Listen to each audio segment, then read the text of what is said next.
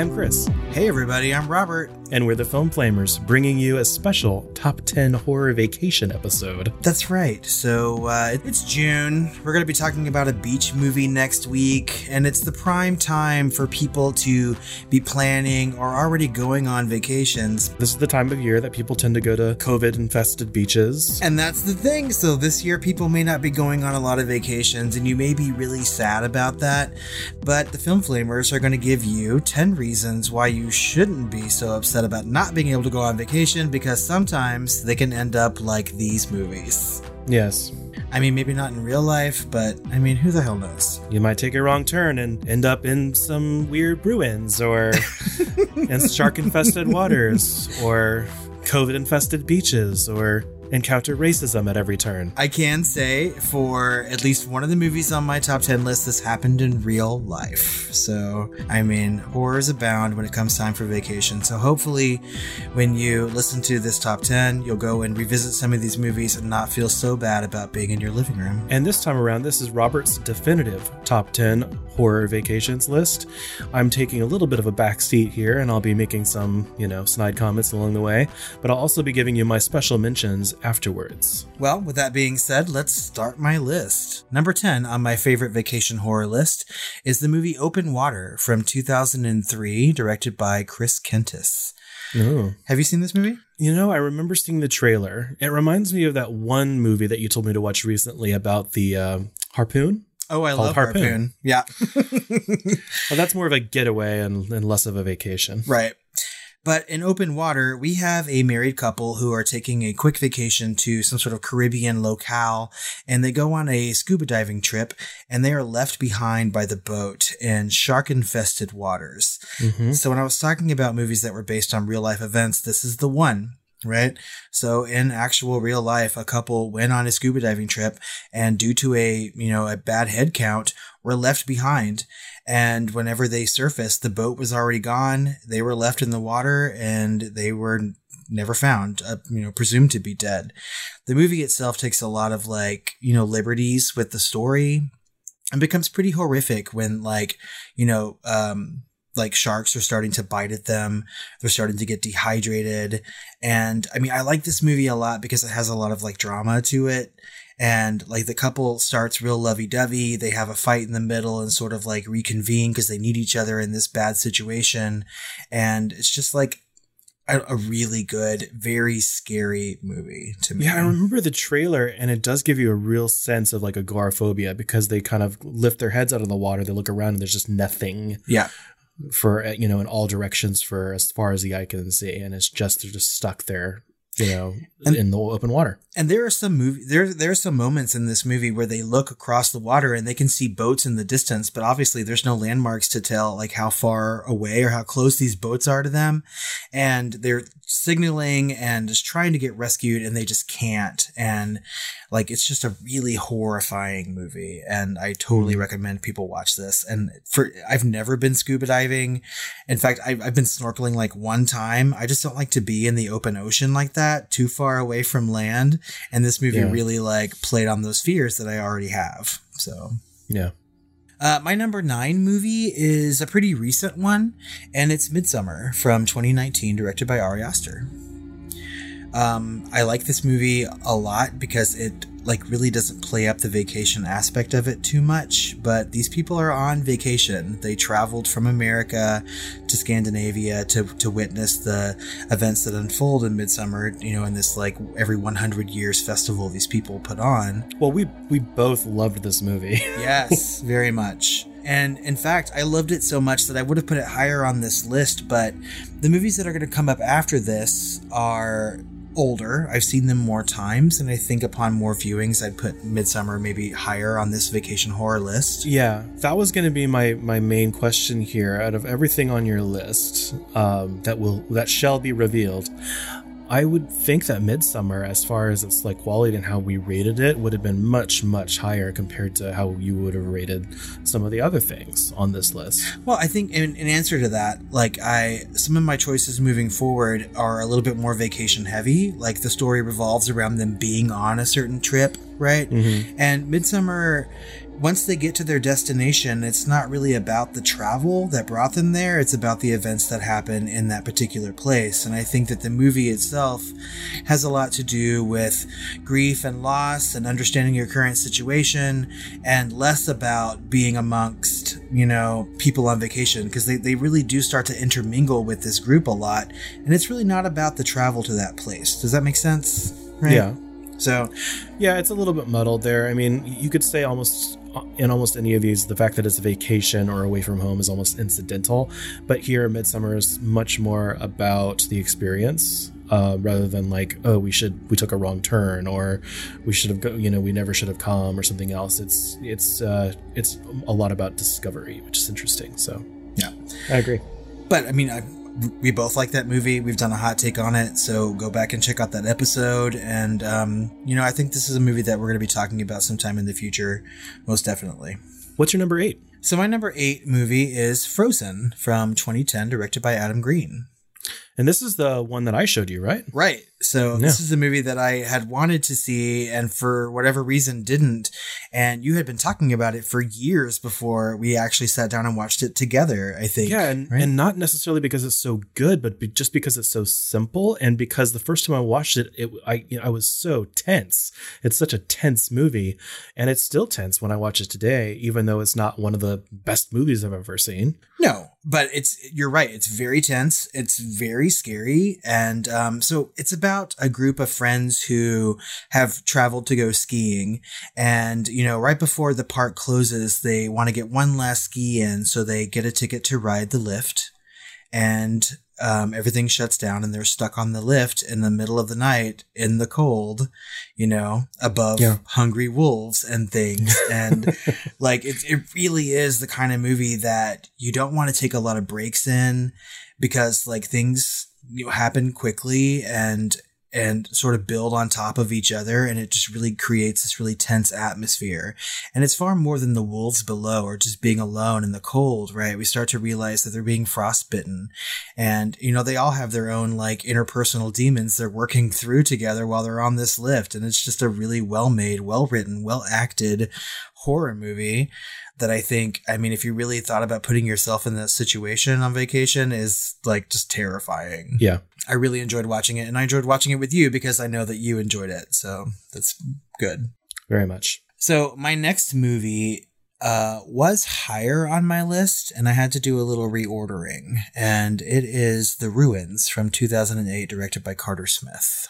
Okay. And this movie definitely is a vacation movie. So we have a group of like college students who have gone on vacation in Mexico and they get a chance to go visit um, some ruins that are not like, you know, part of the tourist area. Yeah, some Aztec or Mayan yeah. Know, ruins or mm-hmm. And when they get there, they are confronted by a group of locals, natives, and they are trapped on top of these ruins and they start to realize that the ruins are covered in these vines that are you know, out for blood. They want to to eat them, and you know, the movie takes some some strange turns, but I I like the movie. Yeah, if you let yourself buy into it, like, and just go along for the ride, it is terrifying, especially some of those wacky hijinks that those plants get up to, and even more so in the book. I mean, like, we don't talk about like horror literature a lot, and. Ugh, I kind of like don't want to call it literature, horror books or novels, right? But I mean, like the the the novel takes many different turns that the movie does not, and I really really liked the novel a lot when I read it. Um, and the movie sort of like cuts out a bunch, but it's it's scary, and I kind of like the idea of like plant horror, right? Mm-hmm. It's maybe why I like Little Shop of Horrors so much. But well, I love anything that's transportive. Um, and a little bit out there. I just love sci-fi. I love fantasy. I love things that kind of give you a hint of so much history. And the ruins is like a, a, good example of that because there's so much more to the story that's just under the surface they never really explain, but it's all there, you know. It's the same mm-hmm. reason I like, you know, Stargate or something because there's like a lot of like ancient history involved and like it's never quite really explained. And the ruins is, is um is a good example of that because they're just sitting on top of this this history and they don't know why or what use this thing had and or what role this thing being played in whatever sacrificial rituals were, were happening at the top of this pyramid. And it almost doesn't matter, right? Like like, like, you said, you know, and so like we have these plants that that will eat people and can do really strange things like, you know, recreate sounds and in the novel recreate voices, right? And they start to play the characters off against each other. I mean, so like it, it really takes interesting turns in the book. And I wish the movie would have done something very similar. And I think this is part of the reason why I moved it. At any rate, it's it's it's a really good movie, and I think you know go, go check it out. It's squarely a vacation horror movie, and it just shows you how quickly things can go wrong if you you know deter from the tourist area, right? uh, number six on my list is a classic. It's The Evil Dead from 1981, directed by Sam Raimi. Yep. And in this movie, we have a group of friends who have traveled to a cabin in the woods and they find a book, they read from it, and they, you know, unleash all these demons that can possess them and objects around them. And I mean, like their entire vacation doesn't even last that long before shit hits the fan, honestly. Yeah. And we're not including Evil Dead 2 here because it's less of a vacation and more of a romantic getaway, correct? Yeah. So in the sequel, it's really just him and his girlfriend going away. But in, in the Evil Dead the original, there's like four friends, and they each have to like deal with you know the occurrences that happen in the movie. Yeah. So this is a classic. You have to absolutely see this if you haven't already. Please go do so. You're missing out. For real. I mean, Evil Dead is a classic. I've seen this movie many, many times. It's like really quite frankly terrifying in lots of places. And funny. it's so funny. I mean, the sequel's a lot funnier, yeah. but there are some moments in the original Evil Dead that I find just really, really frightening and terrifying. Yeah. Especially involving the angry molesting tree, you know? So, and speaking of angry molesting trees, my number five movie is also a Cabin in the Woods movie, and that is The Cabin in the Woods from 2011, directed by Drew Goddard. Yeah. So we have talked about this movie at length in a recent episode in April. So um, go check that out. Listen to us fawn all over it because Chris and I both really loved this movie. Um, I put it squarely in the middle of my list because, I mean, it is a vacation movie. They don't really talk about the vacation aspect of it all too much, except they're all traveling. There's an RV involved, right? So clearly they're going somewhere. And I mean, the point of this movie really wasn't about the vacation, but about the place they went to, mm-hmm. right? So similar to the ruins, I guess. Uh, moving on to number four is a dual entry, and this is the movie Piranha, both from 1978, directed by Joe Dante, and 2010, directed by Alexandre Aja. And that would be Piranha 3D, right? Um, I think it was called Piranha, and then Piranha, and then they made another one called Piranha 3D or oh, 3 really? Double D. Yeah.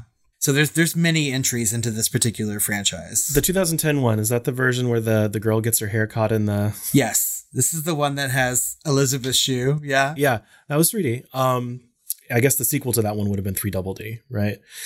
And uh, yeah, I have not seen the original 1978, and I have not even seen James Cameron's Piranha 2, where he didn't have any kind of creative control, but that was the first movie he ever did.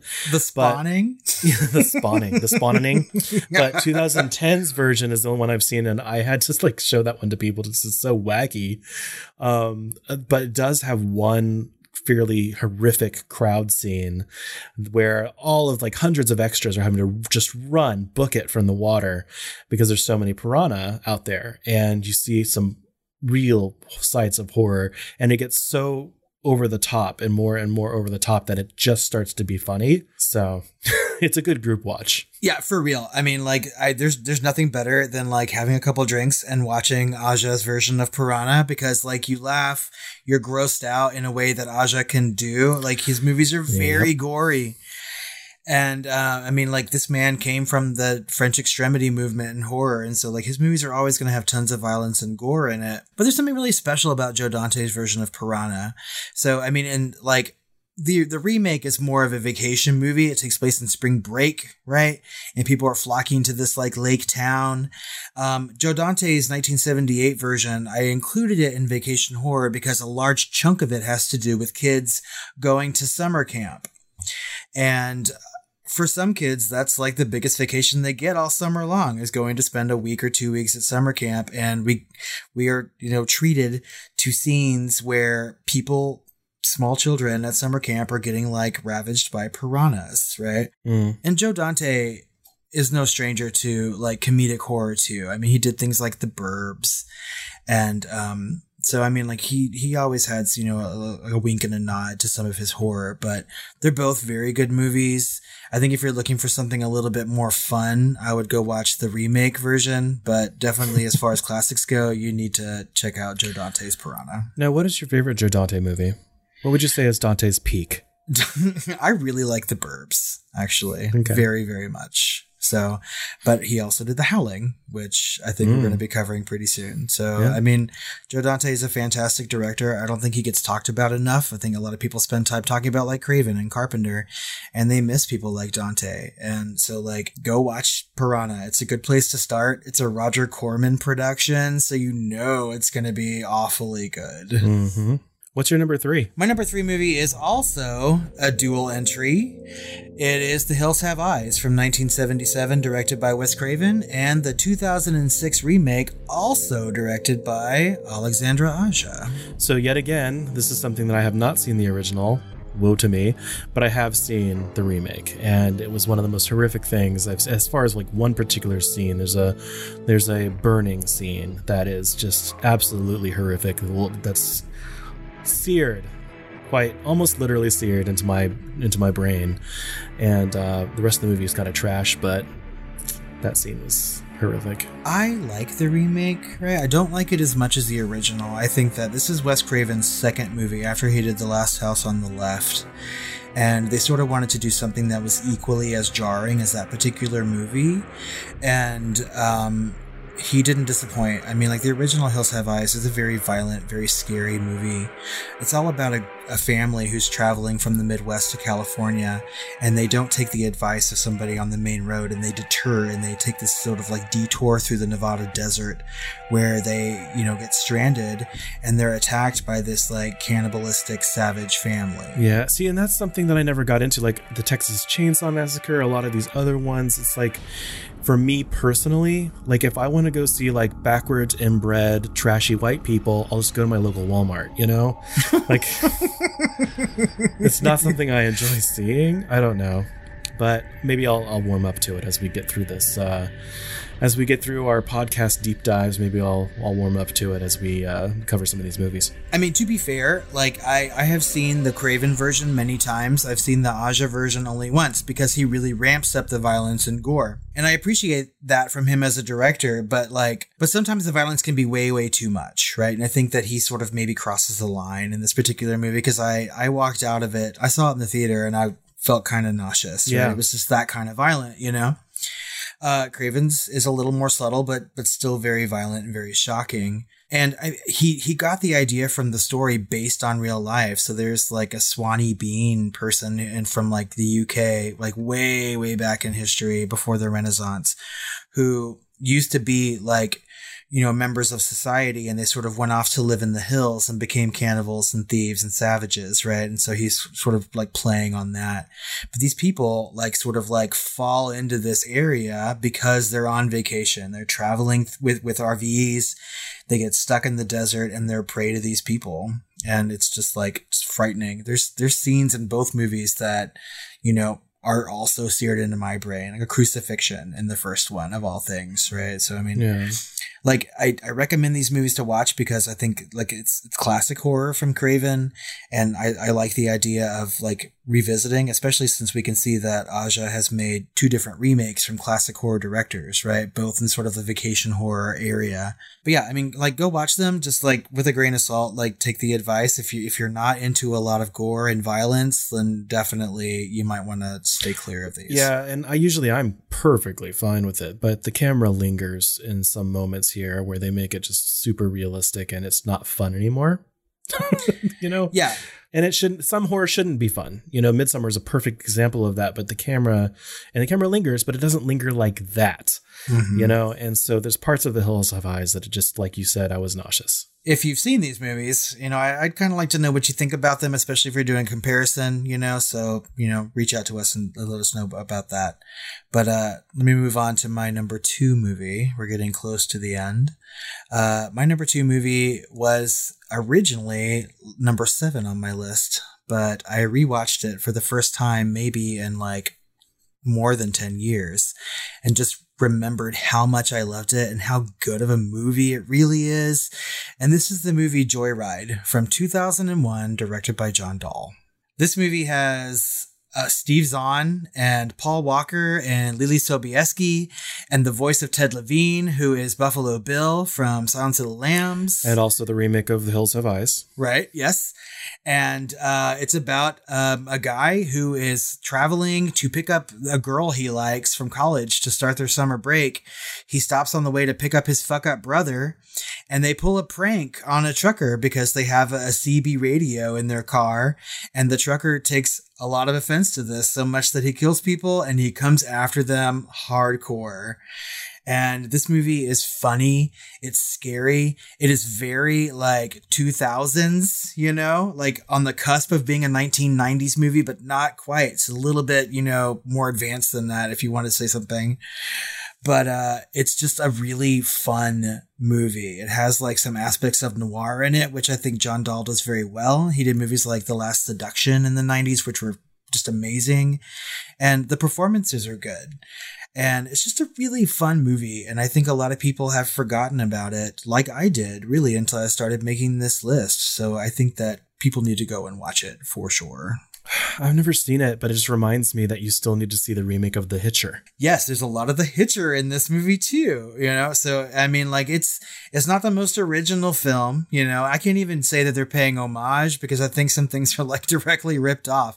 I mean, we can't forget about Spielberg's Duel, you know. Mm and so i mean but it's it's a good movie. I think that you would enjoy it actually. Okay. i'm really curious to think to, to know what you think about it. Sure. Okay. So the number one movie on my top 10 favorite vacation horror films is something that i've talked about on the podcast before liking especially during our cabin fever episode and that is the movie hostel. Wait.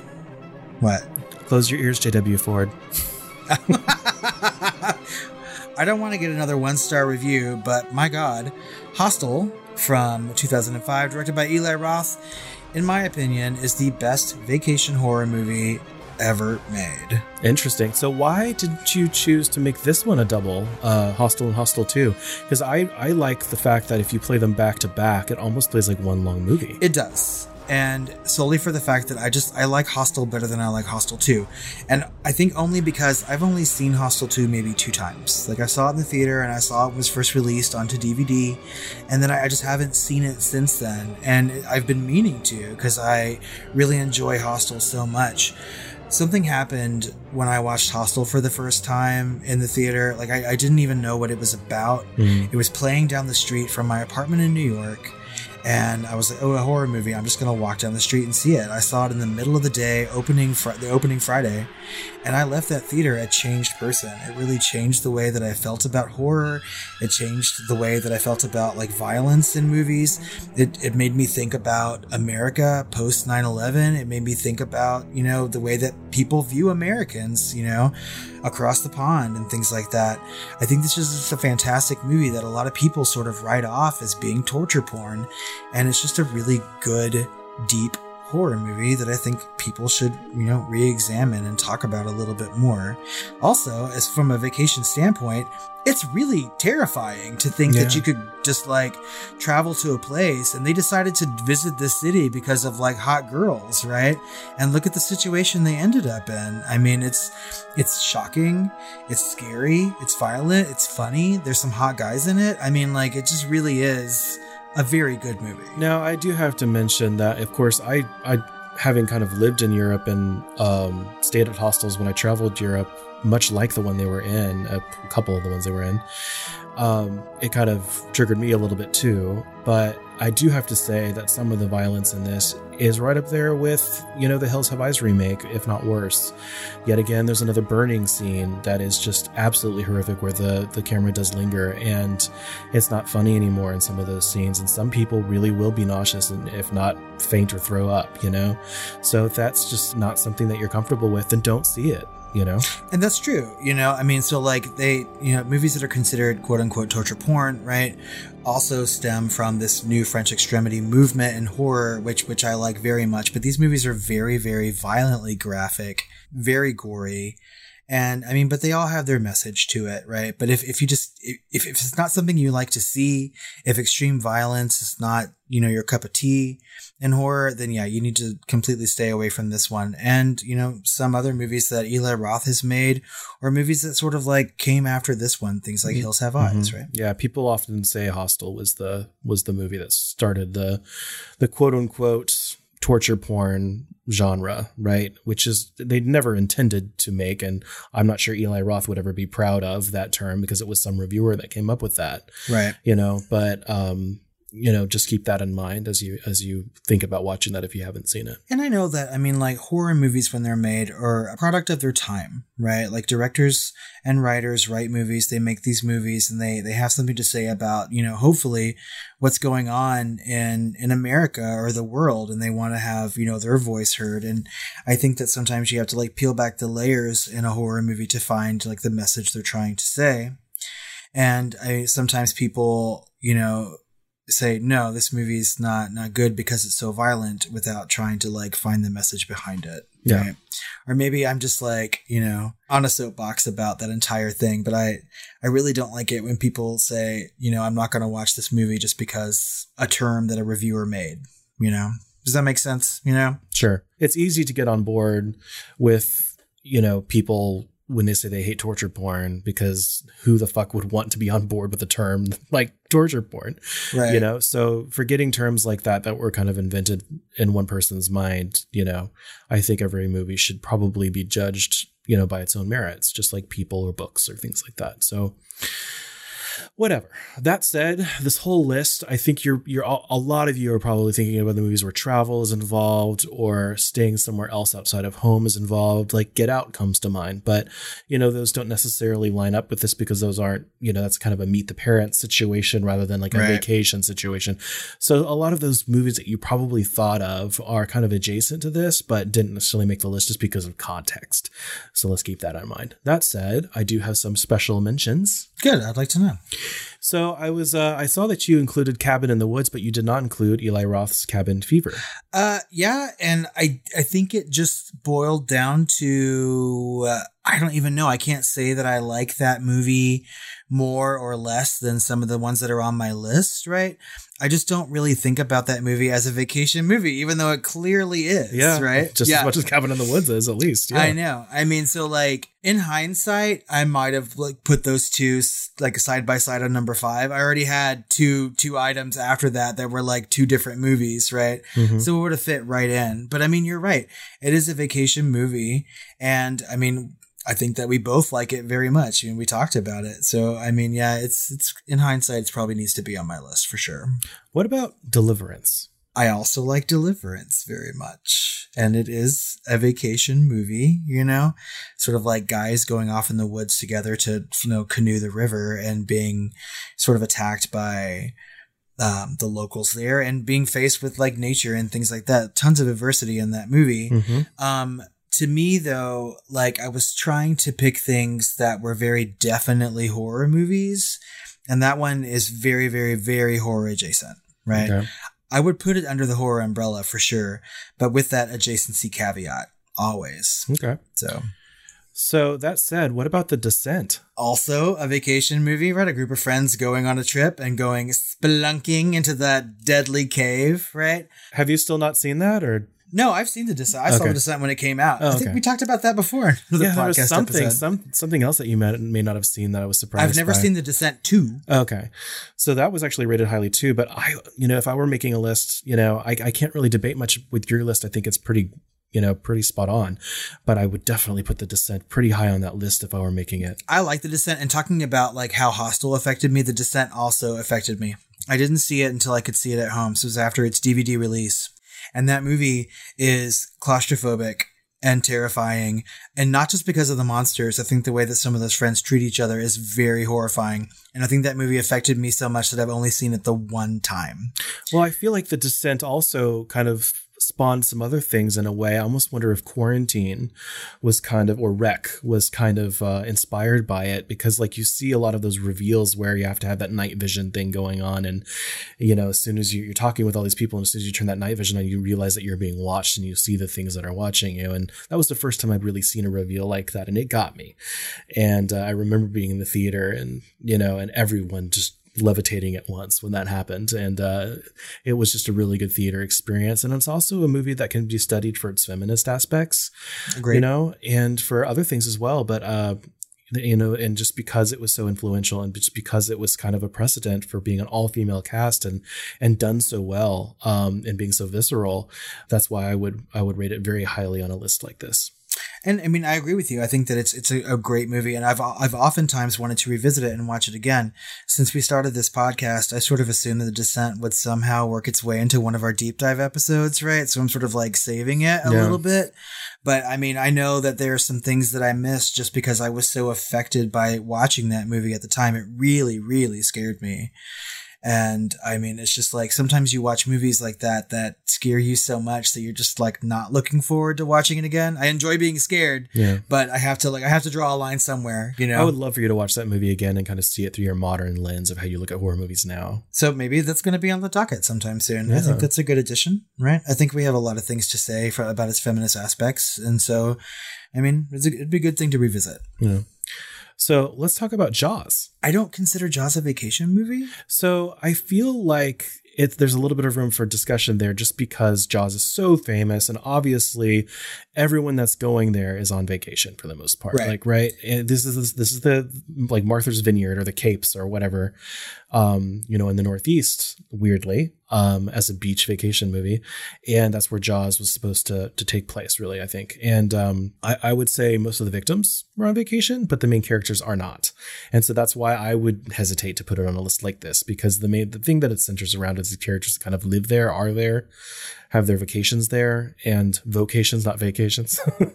exactly. Yeah. And that and that's exactly why I didn't put it on this list. I know that like the, the the whole point of the movie, especially from that mayor's standpoint, was that he wanted people to come back to the beaches, right? To not stop tourism. And I know that vacation is a huge aspect of that movie. But to me, the main characters, the central characters, are not on vacation. They live there year round, right? You know, the only person that I would consider to be a main character that traveled to there is Richard Dreyfuss, right? Yeah. So I mean, that's the only reason why I wouldn't put on this list, and I just I I just don't really think of it as a vacation horror movie. Yeah, and I had the faith that you had the the correct choices for this list and still do. And speaking of faith, what about Eliza Dushku's Wrong Turn? Again, so like I love Wrong Turn. I think we've talked about this on the podcast before, at least in other top tens. This is a movie that came out right around the same time as the Dawn of the Dead remake that I just also really loved and I saw several times in the theater. Not to mention I love Eliza Dushku, but I just don't consider it a vacation movie. Mm. I mean, so like I know that some of the characters are on vacation, like a hiking, camping trip, but like that main male character, he's just like on his way to a job interview. Yeah, and let's face it, I love Eliza Dushku too, and it was a well-made film but at the end of the day, it's kind of a middle of the road film to me. Yeah. I just couldn't not mention it. I know because you kept saying wrong turn throughout the entire episode so far. And I was like, I see what you're doing. You know? but yeah, I mean, like, I, I think that I like this movie because I saw it so many times in the theater and maybe I have like a raging nostalgia boner for it. You know? I've never seen any of the sequels. Have you? No. If they didn't star Eliza Dushku, I wasn't going to see it. yeah, I saw that first movie like many, many times. You yeah, know, it's just it's, I have it on DVD good. or had it on DVD at some point. I think I have it on DVD, and I bought it like a, a VOD purchase because I didn't want to get up and look for my DVD. you know, I'm doing that more and more often. I don't consider it eh, lazy. Eh, it's only one ninety nine. it's a backup copy. You never know what's going to happen with my physical copy, so yeah. I mean, it's all right. What else you got? That's it. That's that's all my. Uh, I just had five. Uh, for year 10 but i just uh, just wanted to know what you where you placed them and why you didn't include them and you gave some very good answers so thank you very much but i think that you gave a incredible top 10 horror vacations for us. So thank you. Well, thank you. And your choices, I mean, are also good. And some things that I had thought about putting on the list and some that I hadn't thought about putting on the list, but I can see why you would choose them or ask about them. And, you know, I think there are more vacation horror movies that obviously we didn't talk about. And, you know, if you know of some that you love or have seen many times or you want to add into the conversation, you should do so on social media at the Film Flamers on Twitter, Facebook, or Instagram. Well, guys, I think that about wraps up our top 10 vacation horror movie episode. Like Robert said, please share your picks with us via social media. And of course, you can also email us at tiredqueens at filmflamers.com or call our hotline at 972 666 7733. And like our other top 10 episodes, Chris is very kindly going to put these choices on a Letterboxd list. So mm-hmm. head over to Letterboxd, search for the Film Flamers, and check those out. Tune in next week for our deep dive on Psycho Beach Party. That's right. So, uh, talking about some gay horror adjacency on the beach. It just really fits in with the month of June. Um, and you could also get that episode a little early if you head over to patreon.com slash the film flamers, where you can find all of our bonus content. And like I said, get early access to some episodes for as little as $2. Also, we have a new survey that we're sending out to our listeners to let us know how we can be a little bit better or how you listen to our podcast. So please check that out in the show notes. It's completely anonymous. Just click that link, take the survey, takes less than a minute, and you're good to go. And that would help us out a bunch. That's right. We really appreciate your opinions, and you can make yourself heard in a very anonymous way. And we're looking for ways to improve our show. So go out there and, and do that survey. Do it. do it. Just do it. Well, Chris, I hope that you're planning a vacation to come and see me down in Texas as soon as it's safe, right? I promise to not make it horrific at all. Well, actually, in a few weeks, I'm going on a Northeast vacation to go up into Maine and, you know, uh, hopefully I don't take a, a wrong turn anywhere on the way. Just stay away from Amity. Sharks. Well, I'm going to be going through Salem. I'm going to be going through Native American. oh my god, watch out for Wendigos. well, guys, we hope you enjoyed this episode. We hope if you're not going on vacations, it gives you a little something to, to think about anyway. And until next week's episode, sweet dreams. Somewhere you made a wrong just... turn. After we, I listen to this episode, I'm gonna go through and count all the times that you said that. I feel like only one of them was on purpose, but I think every other time I said it was just incidental. I don't know. Subconscious. Like, did I? Did I say You're that? Making a wrong turn somewhere. all right, I'm gonna stop.